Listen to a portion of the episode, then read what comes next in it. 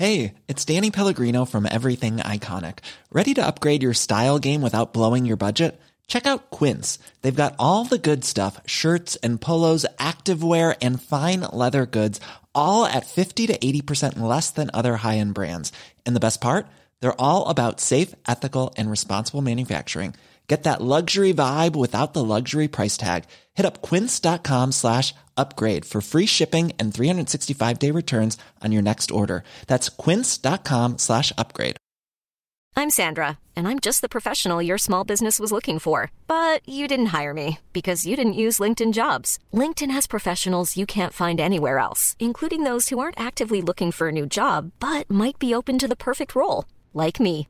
In a given month, over 70% of LinkedIn users don't visit other leading job sites. So if you're not looking on LinkedIn, you'll miss out on great candidates like Sandra. Start hiring professionals like a professional. Post your free job on linkedin.com/people today. Many of us have those stubborn pounds that seem impossible to lose, no matter how good we eat or how hard we work out. My solution is PlushCare.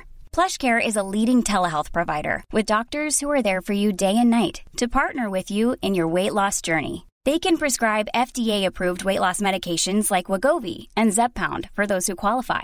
Plus, they accept most insurance plans. To get started, visit plushcare.com slash weight loss. That's plushcare.com slash weight loss.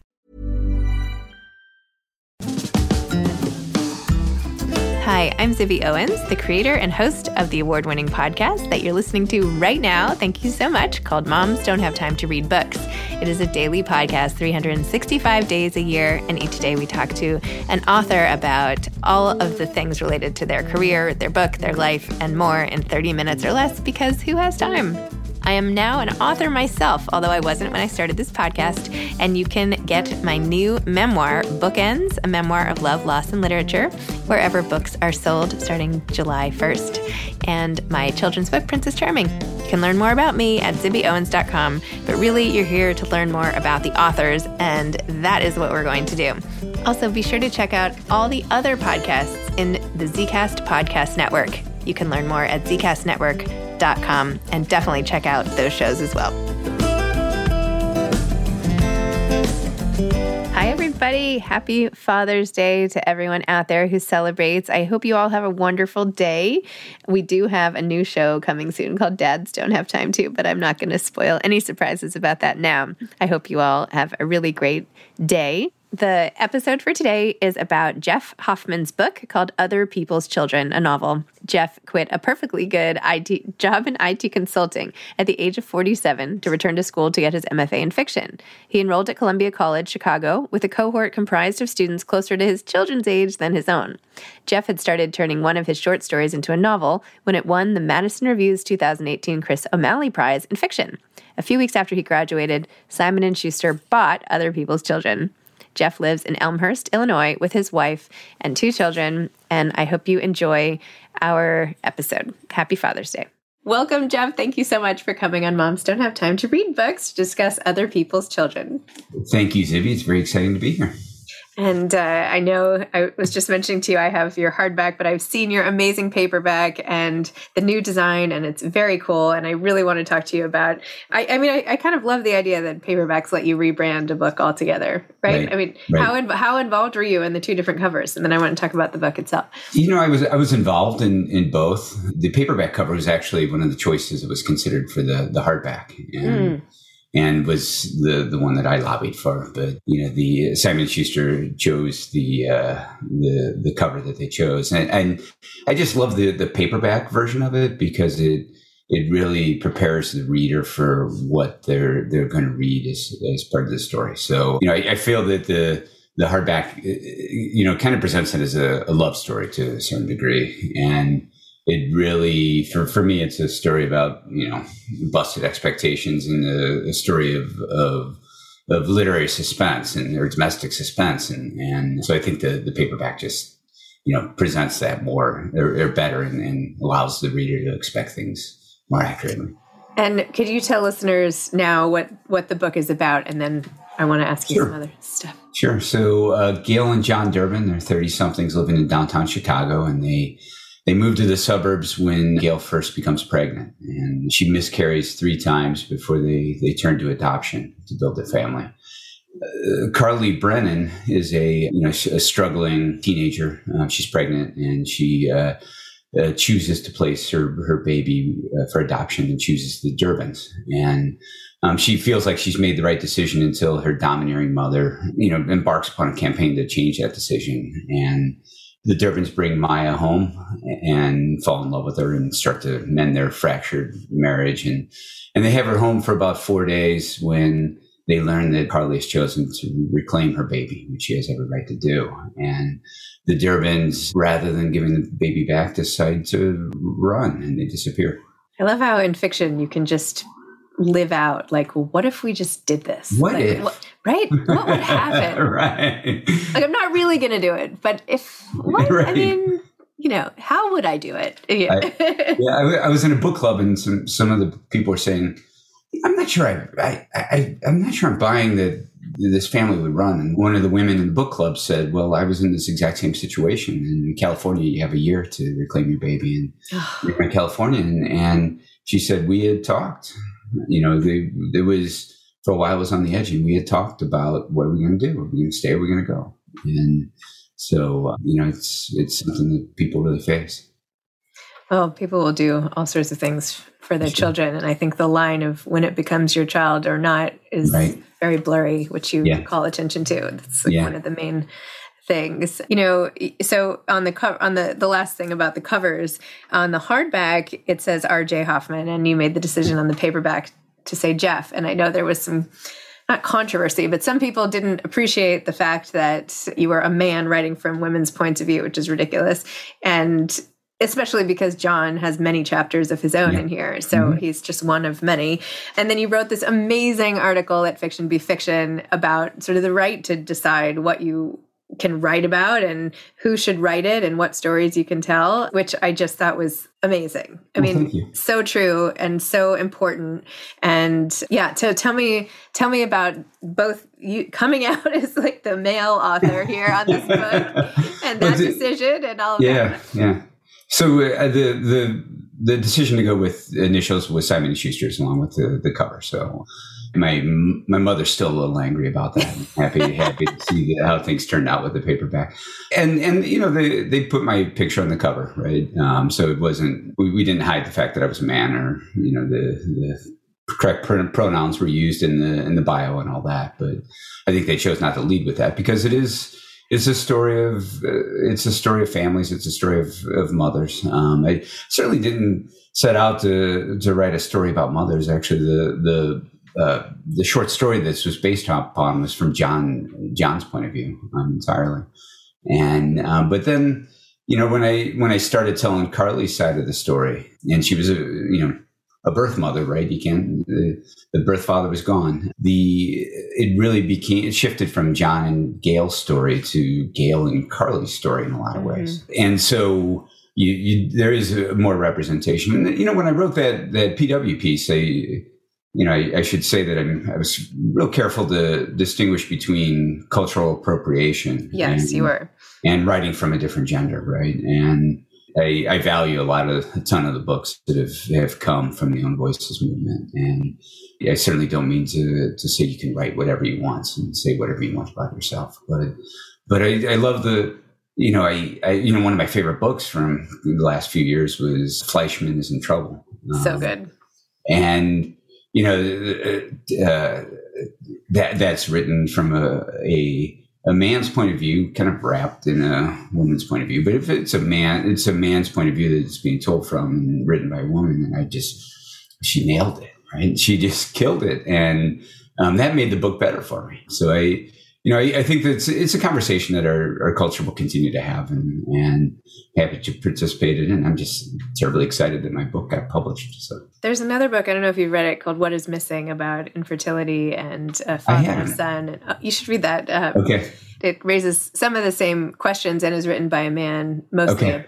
About from women's point of view. It's really beautiful. But anyway, same same type of thing that also has like a little triangle situation. But anyway, but your article too, I mean, you shared a lot. And could I just like quote from your article if I can Sure. find it. If I can even read it. Let me get my, my glasses on, my, my middle age tokens here. Okay, so let me just jump to this. You said, Was it my story to tell?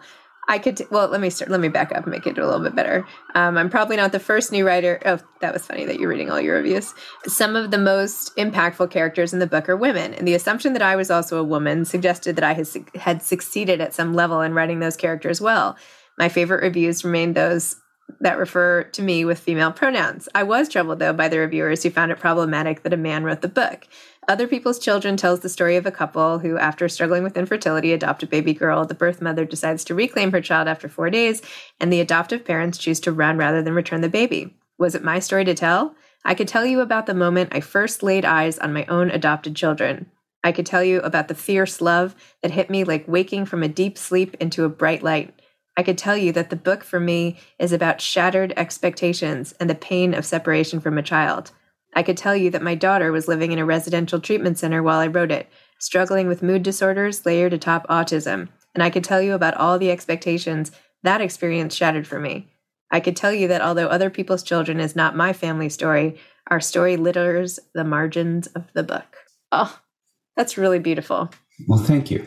Talk to me about sharing your own feelings, but channeling it through other people and how fiction right. serves as such a great receptacle of that. Um, right. And maybe touch on your own experience if you don't mind. Yeah, sure. You know, my, my daughter will will talk about it as much as I will. I, I'm careful when I talk about that experience to to try to you know talk about what I went through because that's that's a part of it that I own, right? That um, there's part of it that my daughter owns that, that um, is her story to tell when she chooses to tell it.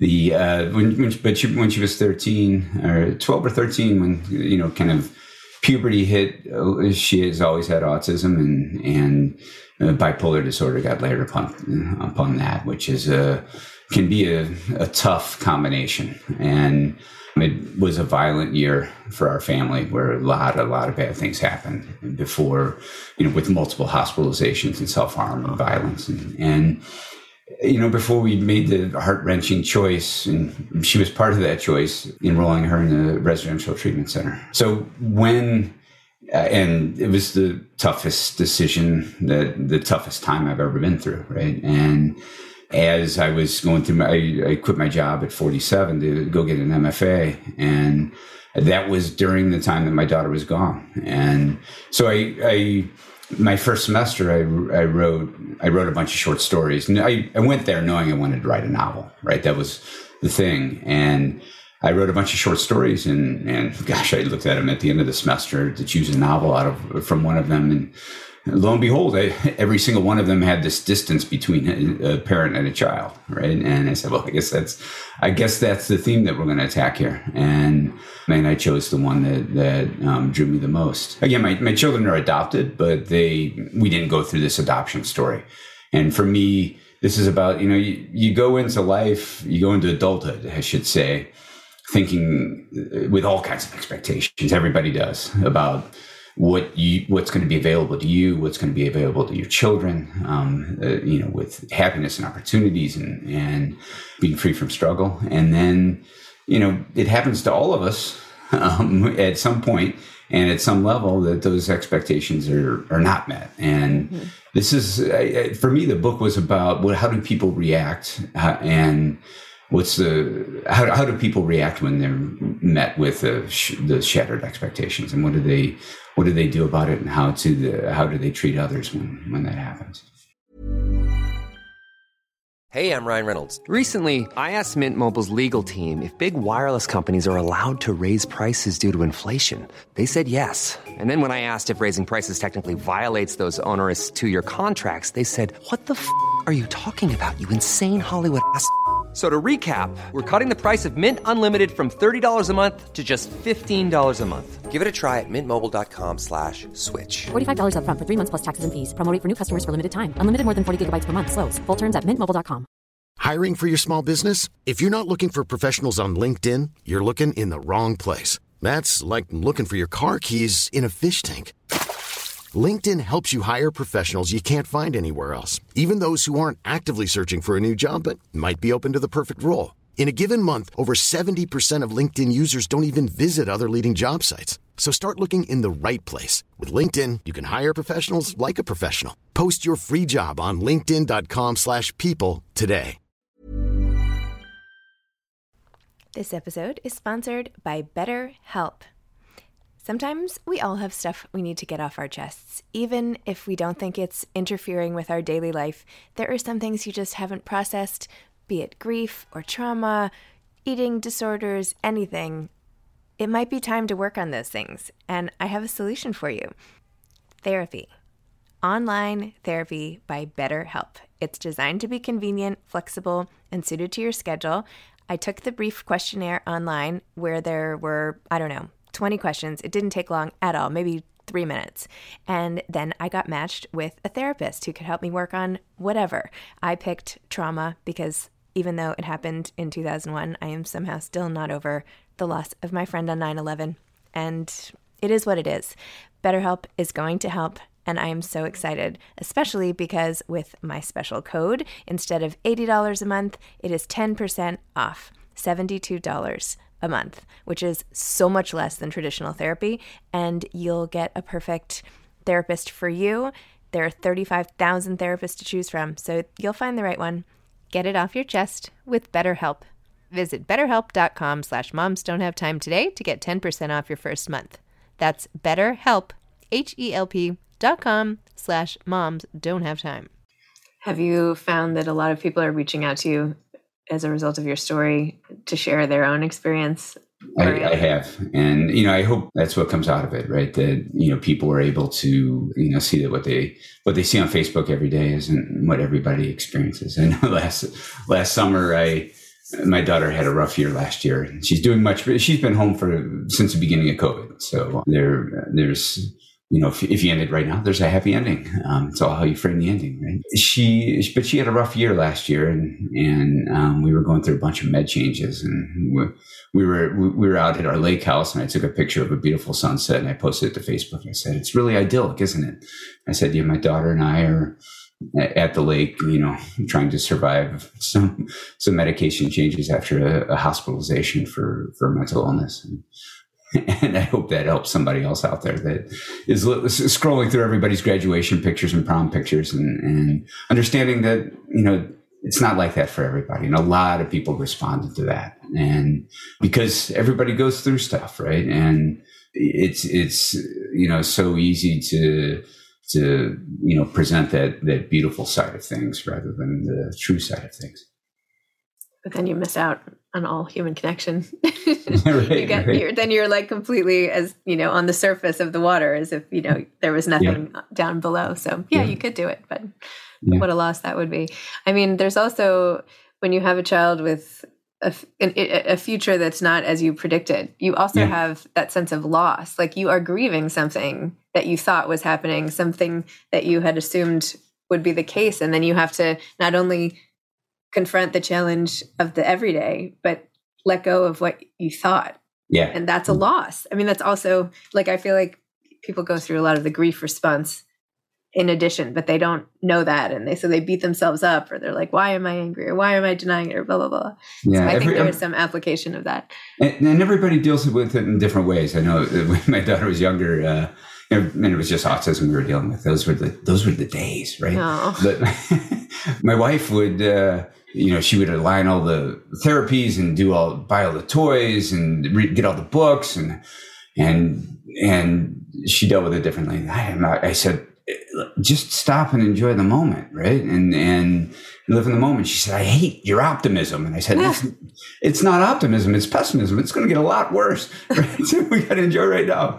But I, I, I, say that to speak to you know different ways of, of dealing, but it's also you know the with with my I, I have great empathy for the struggles that my daughter goes through, but she brings something to our family that no one else brings, and you know she brings a very very different way of looking at the world that makes me laugh twice a day and three times a day, and and so that that diversity in a, in a very specific and metaphorical ways is it definitely made our family richer. Can you go back for a second to the decision to quit your job at 47 and get an MFA? you just kind of like glided right past that. okay. So, what were you doing before? How long did you want to be a writer and didn't do it professionally? Were you doing it on the side? Like, give me that whole Yeah. story. So, yeah, so I, I I was born. Uh, I, I, my, my parent, my, my father was a a, a, uh, a high school teacher, um, and my mom was a dental hygienist. So you know, when when I was growing up, and and the funny thing is, they our TV broke when I was like second grade, and they didn't replace it until we all hit the honor roll in the same quarter, and that Wow. took like two years. And so back then there was nothing to do but read, right? So I read, and that's where kind of when I fell in love with it. And um, but when I went to college, I got a finance degree, and because I went to a mediocre college, I, I I went into IT because you couldn't get a finance job, and so so I. I started a company with borrowed two grand from my parents and started a company with a, a, a friend from college and and we were worked hard enough and were lucky enough to be successful with it. We sold it and we, you know, four, four years later, we bought another one, grew that, sold it. And so I, you know, I kind of, I would say I kind of earned, you know, I, I was lucky to have the opportunity to, to do that, but, you know, at the same time earned it. And she, the, I had written between those two companies for about a year and a half. I wrote, you know, two books that'll never see the, right, the light of day for very good reason. And then, um, decided, hey, if I'm going to do this, I'm, I'm almost 50. You know, always doesn't last forever. I've always wanted to do this. So I'm going to go, I'm going to go back to school. And I, it was funny. I told everybody at work, of course, because I stopped showing up. Um, but, but I, uh, I didn't tell any of my friends back in Elmhurst. The, the novel's set in Elmhurst. That's where I live. And I, my rule was that I wouldn't lie. Like when somebody asked me, how's work? I would say, well, actually, I'm going back to school. And they'd say, oh, MBA. And I'm like, well, kind of, not really though. And then they, after I told them what I was doing, they'd just kind of stare at me for a long moment and then walk away or, you know, or else tell me about the novel that they were planning to write someday. So then I went back to school with a bunch of 20, 30 year olds. There was actually a, a retired woman uh, who uh, helped me, you know, feel part of the senior cohort.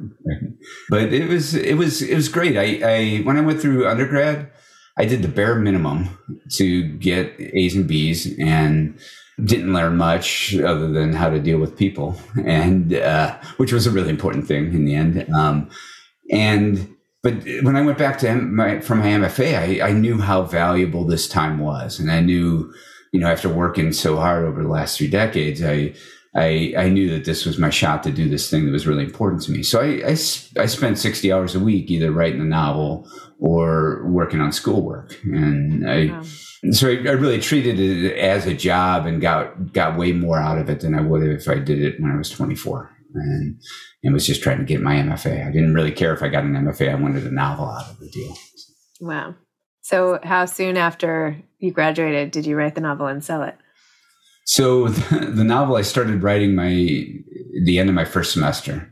So I finished it. Uh, it took five semesters to finish, and and I finished it at the beginning of my last semester and started submitting it. And the Harvey Klinger, my agent, he Um, I, I got about seven folks to read it, and I did the, the cool the cool thing for me, the thing that is maybe exciting for other writers is I kind of went through the front door. I just sent things to people in New York. I I knew zero people in New York, and and sent it out to forty five agents, and and Harvey was one that replied, and he said, "Hey, I really like it, but you need to change all these things." And so I spent two months rewriting it as I was.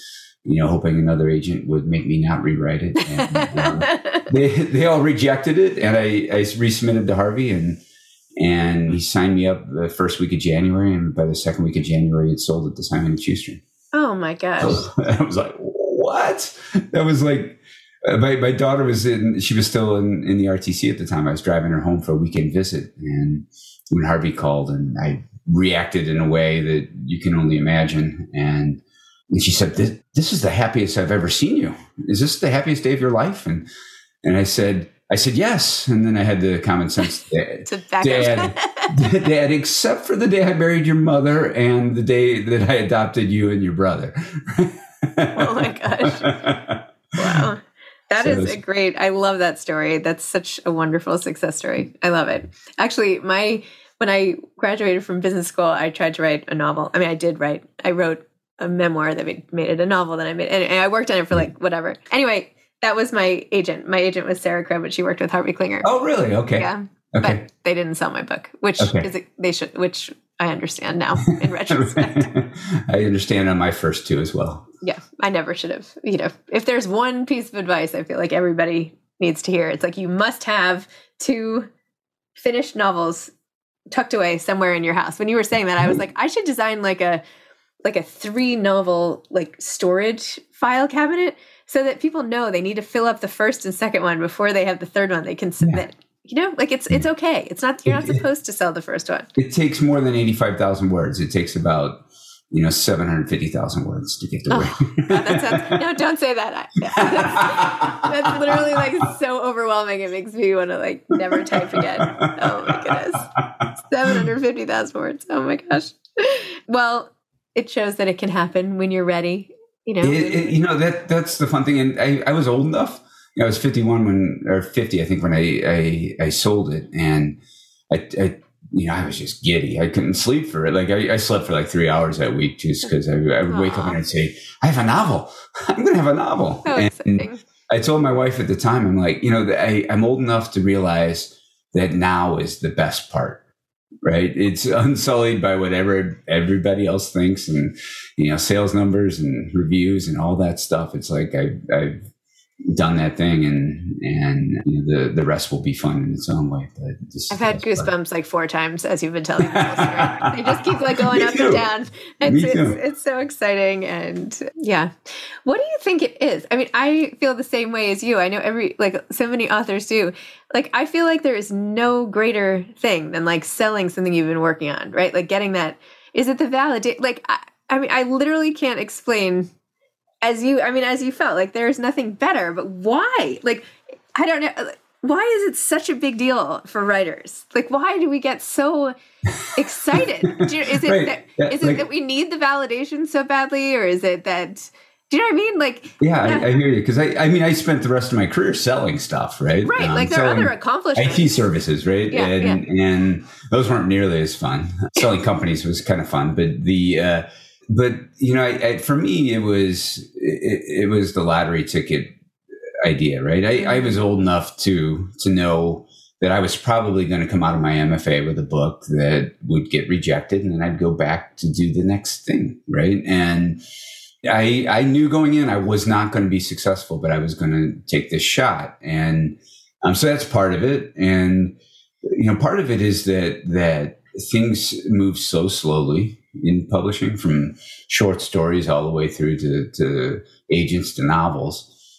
That this was one of those times where where you know lightning struck, and and the, I think the other part of it is that you put so much of yourself into the into that novel that I mean, you st- I I stared at that.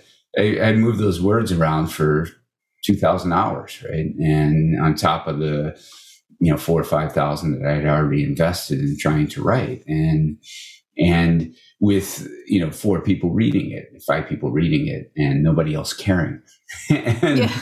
and so the the you know the, there's a lot of there, there's a lot at, at risk at, at kind of emotional risk when you Yes. when you set aside time in the middle of your life to tell people that you're going to go write a novel and tell yourself that you're going to go write a novel. I love reducing it to I moved words around. I moved words around. When you said uh, I moved words around for 2,000 hours, like that's it. Just writing is just moving the words around. Yeah, that's all it is. It's just That's it words. is. In, it's just words. Words Like in a word doc. little little forklift, just like picking them up and putting them somewhere else or something, like in the sand. and so I heard you have a second novel coming out. What is that? I, actually, it's it's with my agent right now. So Oh, it's with your um, agent. Okay, second novel written. out. Yeah, so and I've started on my third. Uh, it's about four boys who, eighteen year olds who get in a fight in a Burger King parking lot, as you know, eighteen year old boys do, and they they kill one one of the other boys and, and maim the the second. And That is not what 18 year old boys usually do.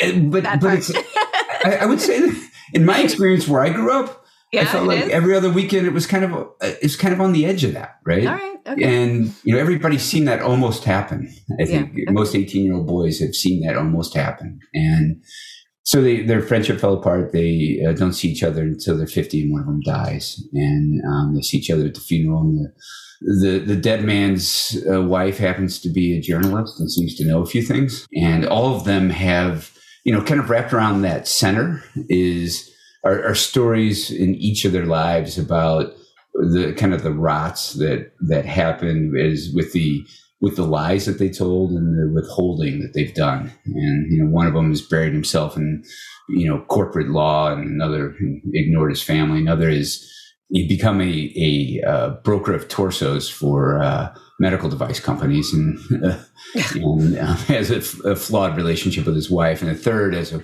wonderful relationship with his wife and has gone into the trades, but he, his wife happens to be the, the prosecutor in the in the county that they, they killed that boy. So um, things are complicated. Wow, interesting. So I like it. And you're working on a third. That's awesome. Yeah, yeah. So that's what I that's what I'm doing right now. So I, I better get up at seven a.m. and start writing. So that's why you were up early for this interview. that's right. I, I understand my, now. Back I have to, to get my thousand words in. I have to get my thousand words in. I get it. well, Jeff, thank you so much for chatting today. This was so fun. And thank you, Zibby. I feel like this sense of like pride in your work now, not proud, but like I'm like invested in it. I like want to hear about the success, and it's it's very exciting when you know more of the backstory to to thank you. enjoy them anyway, you know what I mean. Thank you for being excited about it. I'm, I'm, i I still get goosebumps when I tell that story, and, and that's what you know keeps me coming back to the desk every morning. Thank you so much for spending the time this Thank morning. You. Thank you. All right. Okay. Have a great day. Okay. Bye bye. Thanks for listening to this episode of Moms Don't Have Time to Read Books. Don't forget to follow me on Instagram at Zibby Owens and at Moms Don't Have Time to Read Books. Also, sign up for my newsletter at zibbyowens.com and sign up for my virtual book club and meet lots of authors on Zoom every other week. Thanks so much to Steve and Ryan at Texture Sound for the sound editing. And thank you to Morning Moon Productions for providing this fantastic intro and outro music.